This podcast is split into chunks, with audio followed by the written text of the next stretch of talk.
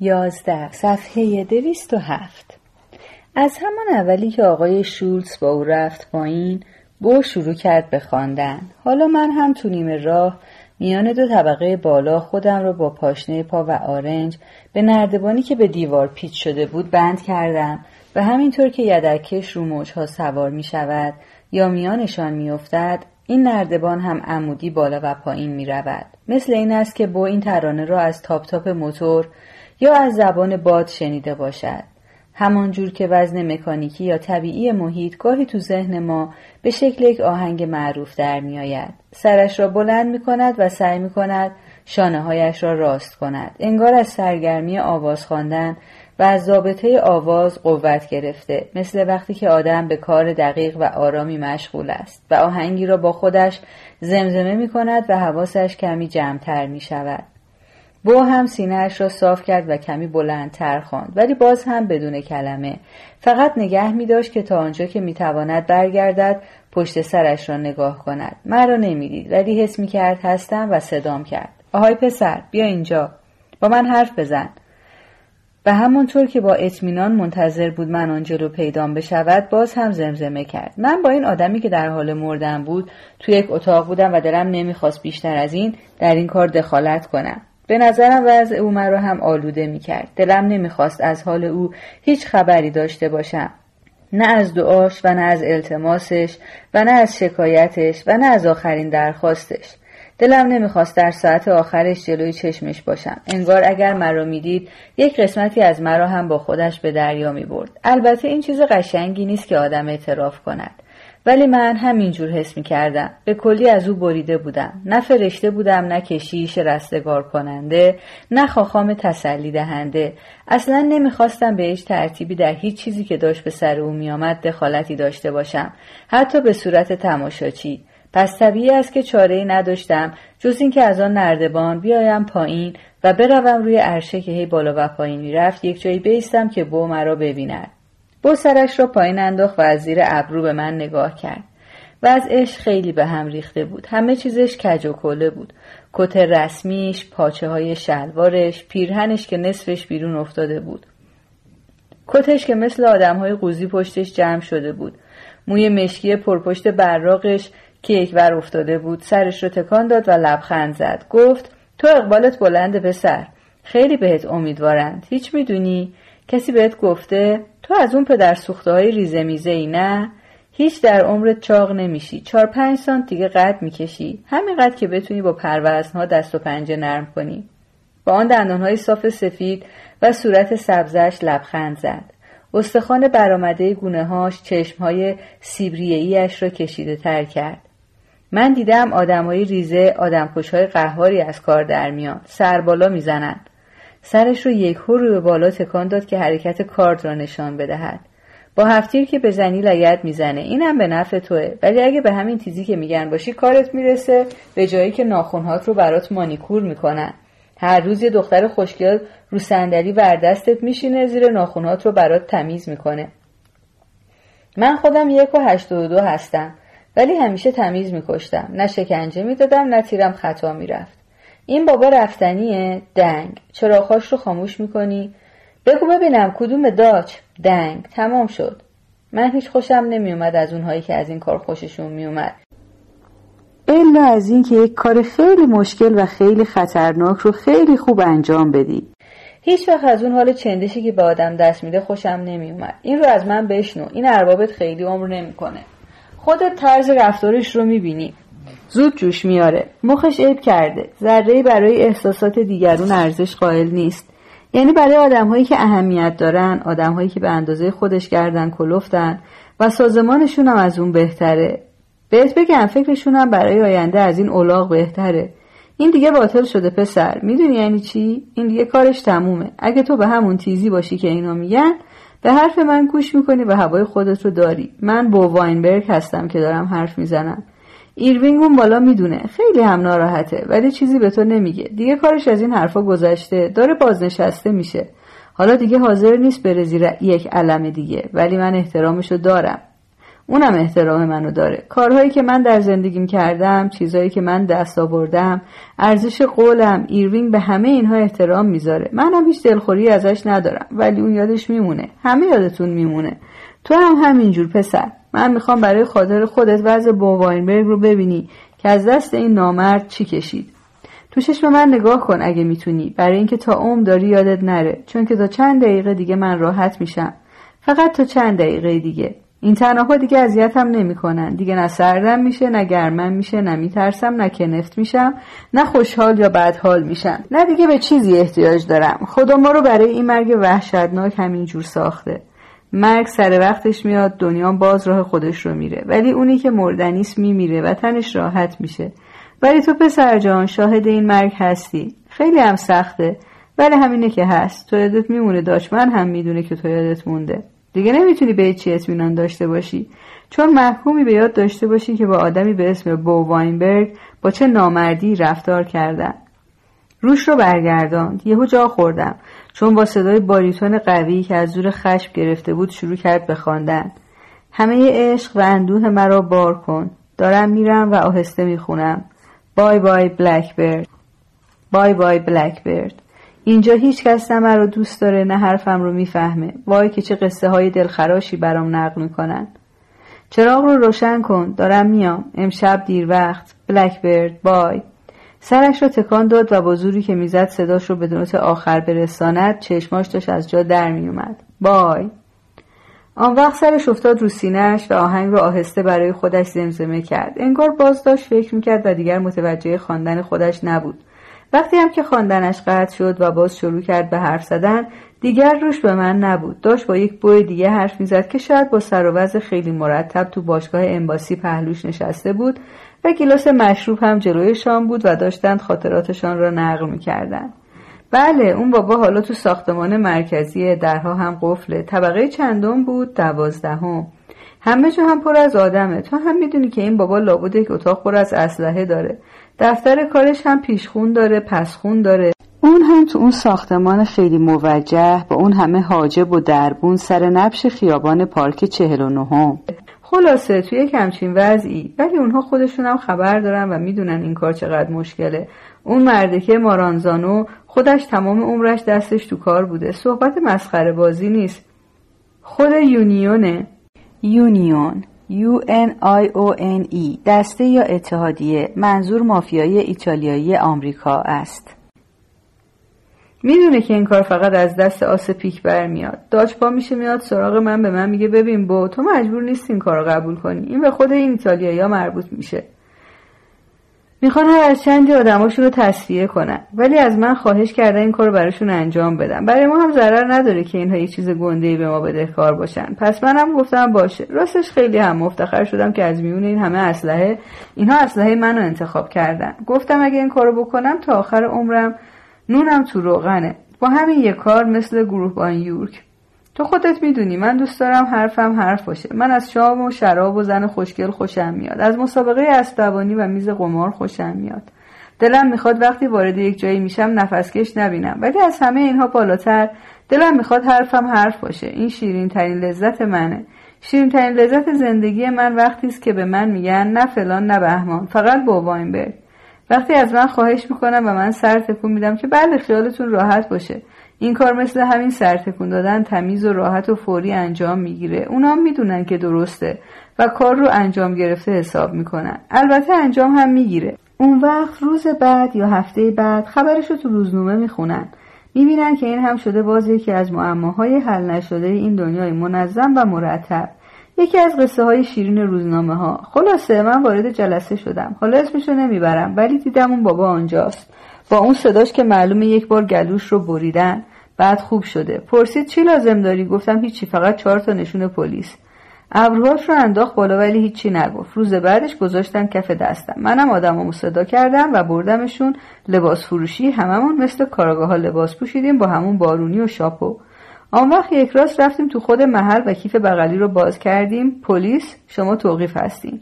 همشون کنار دیوار ردیف شدن. من در باز کردم دیدم یارو پشت میزش نشسته داره خیلی یواش از صندلیش بلند میشه.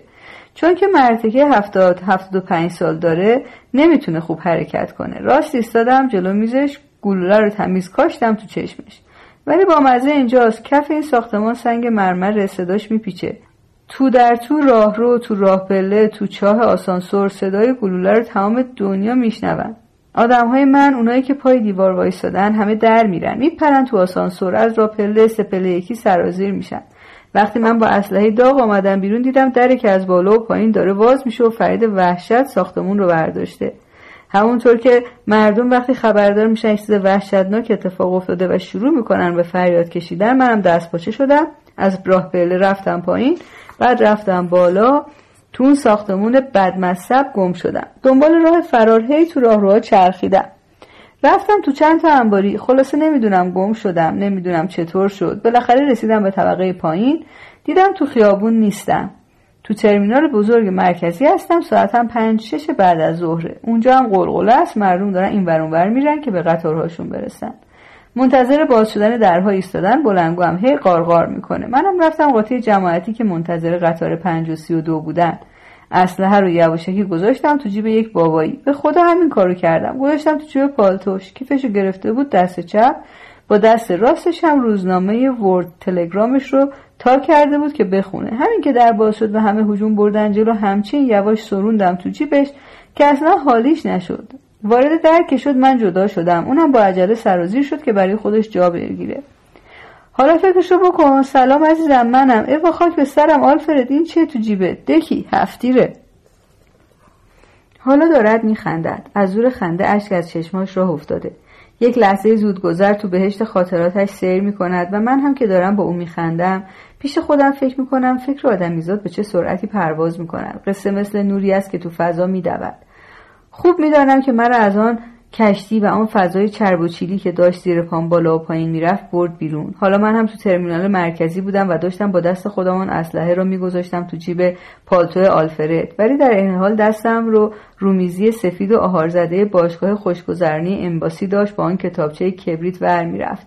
و آن دختره لاغره داشت می‌خواند بای بای بلک و بیرون تو منحتن ماشین های لوکس کنار پیاده رو روشن بودن و دود رقیق اگزوزشان را توی هوای شب زمستانی میفرستادند. دیدم دارد بدجوری به من نگاه می‌کند. گفت به چی داری میخندی؟ خیال می‌کنی خنده داره؟ واضح بود که داستانش تمام شده. مثل بازی تردستی که وقتی که توپی را که میاندازی بالا سر لحظه خودش برمیگردد پایین. لحظه تردید می کند انگار نمی‌خواهد بیفتد. بعد با همان سرعت نور آسمانی میافتد و زندگی دیگر فایده ای ندارد. الا همان چیزی که در دست داری. پس خیال می‌کنی خنده داره پسر زرنگ؟ او یک آدمی بود که در زمان خودش کلی آدم رو اداره می‌کرد. امیدوارم تو هم با همین عقل تا آخرین دقیقه های هفتاد سالگیت زندگی کنی. اون وقت می‌تونی بخندی. مارانزانو از اون زلف روغنی های درجه یک بود. نه مثل کال یک خروار برغم خالی که هرچی گلوله هم بهش می‌زدی بازم کافی نبود. نه مثل اون بچه کش کسافت که یک مرگ براش کافی نبود. ولی کال رو هم من کشتم. فریاد کشید. گذاشتم تو اون کیوسک تلفن توف کنه. خودش رو خراب کنه. خون ازش بره. برپ. تا بالای یک پنجره. برپ. تا پایین. اون یکی. بله من کشتمش. اینها واقعیت داره. پسر بدبخت بیچاره. ولی هیچ می‌دونی آن کار یعنی چی؟ می‌دونی؟ توانایی انجام دادن این کارا یعنی چی؟ تو حالا در تالار شهرت هستی. من بودم که سالوادور مارانزانو رو کشتم. اون سگه هار وینسنت کال رو هم من کشتم. جک دایمند رو من کشتم. دوپی بنی رو من کشتم. مکسی استیرمن و بیگ هری شون هاوس رو من کشتم. جانی کونی رو هم من کشتم. میکی راننده و ایروینگ و آبادابا برمن رو هم من کشتم. خود آرتور داچمن رو هم من کشتم. به من خیره شده بود. چشماش همچین ورقلومیده بود که انگار همین حالاست که تناهاش رو پاره کنه. بعد مثل این بود که دیگر نمی‌تواند به من نگاه کند. گفت همه اینها رو من کشتم. سرش رو پایین انداخت و چشماش رو بست. بعد لب از من خواست که از دوست دخترش مواظبت کنم. نگذارم دست او بهش برسه. قبل از اینکه کار این رو هم بسازد از اینجا دورش کنم. به من قول میدی؟ من قول دادم و به او گفتم و این اولین عمل ترحم آمیز زندگی هم بود. چون حالا موتور یدک‌کش داشت خلاص کار می‌کرد و خود کشتی روی موجهای وحشی اقیانوس بالا و پایین می‌رفت. من نمی‌دانستم اینها می‌خواستند به این دوری بیایند که موجهاش زندگی خودشان را هم به خطر میاندازه. ایروینگ از نردبان آمد پایین و من و بو هر دو نگاهش کردیم که با حرکات مختصرش در ته اتاق را باز کرد و رفت بیرون و لنگه های در را سر جا ثابت کرد. ناگهان موج هوای تازه وارد شد و بوی سیگار و نفت را با خودش برد. حالا ما تو هوای بیرونیم. بالای موجهای سنگین را می‌بینم که مثل گلوهای سیاه عظیم تو اتاق نیمه تاریک ما دهن باز می‌کنند. ایروین جلو نرده سینه ایستاده و چفت نرده رو باز می‌کند و بلندش می‌کند و تمیز به طرف بیرون برمیگرداند. کشتی دارد همچین زیر زبر می‌شود که من برگشتم سر جای خودم رو همان نیمکت پاشنهام رو به یک ورقه آهن رو کف اتاق محکم می‌کنم و دو طرف نیمکت رو محکم میچسبم ایروینگ دریانورد واقعی است و به بالا و پایین رفتن عرشه یا آبی که به پاچه های شلوارش پاشیده می شود اعتنایی ندارد. حالا برگشته تو کابین صورت لاغرش از آب دریا خیس شده و موهای کمپشتش رو کله براقش خیس آب است ولی با همان نظم و ترتیب خودش بدون اینکه از من کمک بخواهد یک طرف لاوک آهن سفید را بلند می کند و سر یک کفه چرخدار را می دهد زیرش و آن سرش را می کوبد تا جلوتر و جلوتر برود تا بتواند با تمام وزن خودش دستش را اهرم کند و لاوک را از جا بکند. صدای خشک خراشندهش به یاد من میاندازد که اگر این لاوک پر از ماسه بود پای کسی هم توش نبود می‌شد برش گردان و یک تقه زد پشتش و یک قالب تمیز از توش درآورد که حتی جای حروف کارخانه سازندهاش هم روش باشد زانوهای بو حالا به شکل دردناکی بلند شده بودند و سرش هم پایین تر افتاده بود. درست از وسط تا شده بود. ولی ایرینگ بعد از اینکه چند تکه چوب زیر چرخهای لاستیکی کفه می‌گذارد این را درست می‌کند. در جعبه ابزارش را باز می کند و کارد ماهیگیریش را بر می دارد و تنابهای بو را می برد و کنار می اندازد و خود بو را از رو صندلی آشپزخانه بلند می کند و توی لاوک روی کفه چرخدار و رو عرشه یدکش وامی ایستاند همینجا درست بالای اقیانوس اطلس. بو دارد میلرزد ناله می کند پاهایش گیر است و نمی‌تواند بچرخد. ایروینگ مرا صدا می کند و می‌گوید که آن ور بو را نگه دارم. ای داد این کاری است که من در جریان تعلیم و تربیت جناییم نمی‌خواهم انجام بدهم. درست همین کار. دست زنده بو دور گردنم بیاندازم و بوی نفس داغش را بشنوم و بوی عرق زیر بغلش که از زیر این کت مشکی میآید رو گردن من. آن وقت با آن دستهای لرزانش مثل چنگال کله مرا بگیرد. موهام رو چنگ بزند. تیزی آرنجش تو شانهام فرو برود. این آدم با تمام گرمای تنش وزنش را بیاندازد رو من و رو سرم ناله کند و تمام تنش بلرزد. خب من زیر بغل این بابا را گرفتم و به کشته شدنش کمک می‌کنم. تنها تکیهگاهش ما هستیم. از ترس جانش به ما چسبیده و ایروینگ دارد می‌گوید چیزی نیست بو طوری نیست. و با جرأت و آرامش یک پرستار با پاش نرده سینه را کنار می‌زند. چون که ما همه ما رو به عرشه باز سینه ایستاده بودیم. بعد به من دستور می‌دهد که همین کار را با نرده طرف خودم بکنم و من هم به سرعت و دقت این کار کردم و بو را روی کفه چرخدار به کمک دریا راحت تا جلوی در باز نرده بردیم. آنجا ما رو ول کرد و میله های آهنی را گرفت و تو لاوک سیمان چرخدارش ایستاد و مثل آدمی که سوار اسکیت شده و نمی‌تواند رو پای خودش بند شود هی این ور آنور می‌رفت و می‌گفت اوه و کمرش هی میچرخید. من و ایروینگ هم کنار ایستاده ایم و این را تماشا می‌کنیم که یک باره بو کنترل خودش را به دست میآورد و به حرکات چرخها مسلط می‌شود و با پاهاش لاوکش را یک جور نسبی گیر میاندازد که زیاد حرکت نکند و به خودش جرئت می‌دهد که سرش را بلند کند و می‌بیند که روی عرشه باز ایستاده و موجهای دریا از قد خودش هم بالاتر می‌روند. و بعد توی آن شب باد سیاه قرآن از او پایین تر می روند و دستهای کشیده شدهش دارند از مفصل در می آیند و توی این شب و باد وحشتناک دارد نفسهای عمیقی می کشد و من پشت کلش را می بینم که تکان می خورد و شانه و سرش را به طرف این دنیای وحشت نامعلوم برگردانده و من با اینکه صدای باد نمی‌گذارد بشنوم می‌دانم که دارد می‌خواند و با اینکه نمیشنوم آهنگ را می‌شناسم. باد دریایی صدای آواز خداحافظیش را با خودش می‌برد. آوازی که تو ذهنش دارد همان آوازی که هر کسی دارد. بو واینبرگ در این تنهایی فاجعه بار ایستاده بود که ناخدای کشتی زد تو دنده و کشتی یکو زد جلو و آقای شوتس با پیراهن و بند شلوار پیدا شد و آمد پشت سر بو و یک لنگ جوراب بو را برداشت و پشت یقش فرو کرد و دستهای بو از گیرهشان کنده شد. تنش تکیگاهی می‌خواست که نبود و خم شد جلو رفت توی دریا و آخرین چیزی که من ازش دیدم بازوهاش بود که بالا رفته بود و سردستهای سفیدش و دستهای کمرنگش که به آسمان بلند شده بود. دوازده صفحه دویست و هفده. نقلم را که تمام کردم چیزی نگفت. شیشه را به من رد کرد. سرم را عقب دادم که از آن بخورم. وقتی باز نگاه کردم دیدم دیگر پهلوم ننشسته. از رو لبه خز بسته زمین سر خورده رفته پایین به کمک شکاف لای سنگ ها و پاجوش های کوچک کاش خودش را رسانده به دیواره تنگه.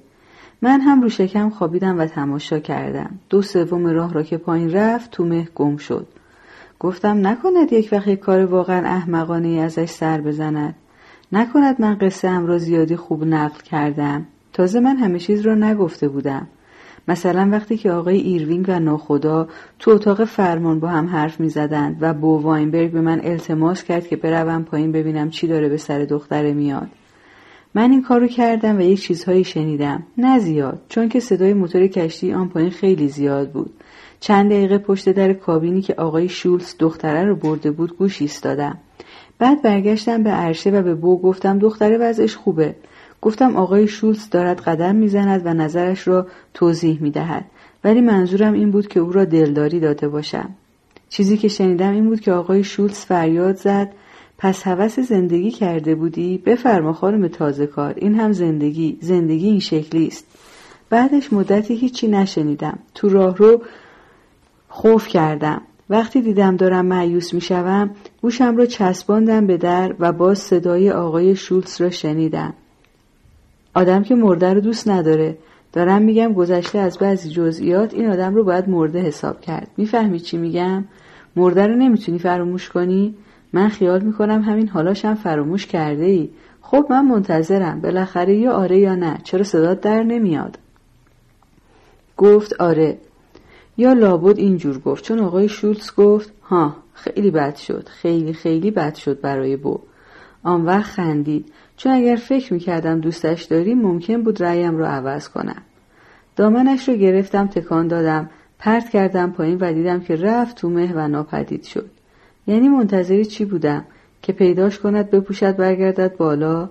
کارم معنی نداشت. به پهلو افتادم پشتم رو کردم به طرف تنگه و دنبال او سر و زیر شدم. از آنکه به نظر می رسید مشکل تر بود. این را فورا فهمیدم. هنوز سرم از لبه پایین تر نرفته بود که ریشه ای که پام رو روش گذاشتم شکست و کنده شد و نزدیک بود بیفتم. هیچ دلم نمی‌خواست به سطح سنگ که چهار انگوش از بینیم فاصله داشت نگاه کنم. سنگ ها داشتن پدر صاحب آرنج هام و زانوهام رو در می آوردن. با وحشت داشتم پایین می‌رفتم. نمی‌دانستم از چه میترسیدم. از اینکه درو مرا همونجا بگذارد و برود یا یک کسی پیدایش کند و با خودش ببرد یا بلایی به سرش بیاورد. یک دیوانه جنگلی آن پایین نشسته منتظر همین فرصت است. ولی ترسم از این بیشتر بود. میترسیدم درو او را پیدا کند. بدون اینکه بداند چه بلاهایی ممکن است به سرش بیاید خودش را به دامن او بیاندازد. هر جا قایم شده تو هر قار کثیفی که نشسته. بعضی از پاجوش های کاج چیره داده بود که به دستم میچسبید و کمک می‌کرد که خودم را نگه دارم. گرما رو رو پشتم حس می‌کردم و هرچه پایین تر می‌رفتم داغتر می‌شد. یک جا سکویی پیدا کردم و صبر کردم نفس تازه کنم. صدای آب کوهاسا بود. مثل زغالی که تو زیر زمین خالی کنند. پایین رفتن از آن سکو از رفتن روش سختتر بود. زیرش پاجوش هایی که بتوانم بگیرم کمتر و کوچکتر بودند بعدش دیگر هیچی نبود و من با فرو کردن کفشم لای شکافها و گرفتن علفها با انگشتام خودم رو نگه می داشتم. بعد یکور رفتم تو ابر و سردم شد و دیدم تخت سنگ هایی هست که روش بیستم خلاصه از روی این سنگ هایی که رو هم افتاده بودن یواش یواش رفتم پایین تا رسیدم به ته آبشار و تو آن مه سفید ایستادم و دیدم خورشید آن بالا محو و کمرنگ است آب حدود 20 متر دست راست من بود این آخرین و بلندترین آبشار بود و از بالا پیدا نبود فهمیدم که همین ریختن آب است که این تنگه ها را درست می کند. یعنی البته این مطلب تازه نبود ولی اولین بار بود که قسمتی از طبیعت را در حین کار می دیدم. من درباره دایناسورها هم خواندم ولی خواندن غیر از این است که آدم استخوانهای خود دایناسور را پیدا کند.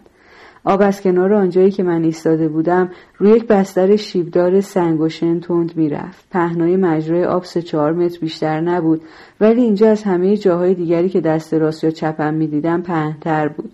دامن درو هم اونجایی که انداخته بودم رو زمین افتاده بود. پیچیدم گذاشتمش زیر بغلم و باز به طرف تخت سنگ ها را افتادم.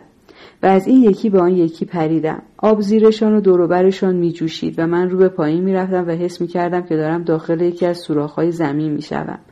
بعد رسیدم به یک پیچ و دیدم دارم از بالای لبه پیش آمده نگاه می کنم که شکل یک پیکان خیلی گنده است. لباس و جوراب و کفشای درو هم همینجا رو هم ریخته بود. پریدم پایین و رفتم کنار لبه. زیر پام یک استخ آب زلال سیاه دیدم که آرام آرام بود و فقط آن سرش که پایین میریخ یک باریکش نقره ای می‌شد. گمانم خیال داشتم آنقدر به این آب نگاه کنم که بالاخره یک نفر از توش سر در بیاورد یا غرق بشود. وحشت کردم. کفش ورزشیان و پیرهنم را درآوردم و حاضر شدم که بپرم تو آب. من شنا خوب بلد نیستم ولی حس می کردم که اگر لازم باشد می توانم شیرجه بروم تو آب ولی در همین لحظه دیدم آب تکان خورد و درو یک سر و گردن از آب آمد بالا و فریاد زد یا نفس بلندی کشید که مثل فریاد درد بود و آب از شانه هاش میریخت. آن وقت بازوهاش رو انداخت پشت سرش و به پشت رو آب دراز شد. بعد از مدتی عمودی شد سرش رو تکان داد و موهاش رو صاف کرد. از پهلو شنا کرد و ناپدید شد و یک دقیقه بعد یک جایی که من نگاه نمی کردم پیدا شد و خودش رو از آب کشید بیرون. بدنش کمرنگ و خیس بود. و دندانهاش به هم می‌خورد و لبهاش کبود شده بود. به من نگاه کرد ولی انگار من رو به جا نمی آورد همانجور ایستاده بود و دستهاش رو دم دهنش گرفته بود و داشت با لرزیدن خودش رو گرم می‌کرد. برگشتن زیاد حرف نزد. تنگه رو گرفتیم و رفتیم تا خشک شد. بعد دامنهاش پهنتر و سنگهاش کوچکتر شد تا بالاخره هم سطح زمین شد.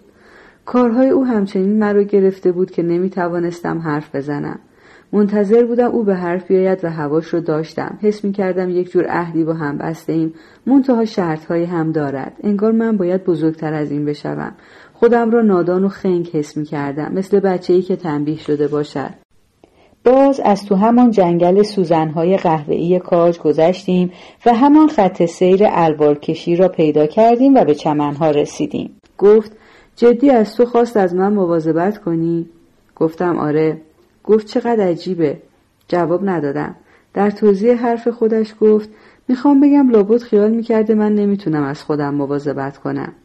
یک جا که آفتاب از لای درختها میتابید خم شد. یک گال آبی کوچک را از زمین چید که مثل زنگ سرش رو پایین انداخته بود. تو هم بهش قول دادی؟ آره.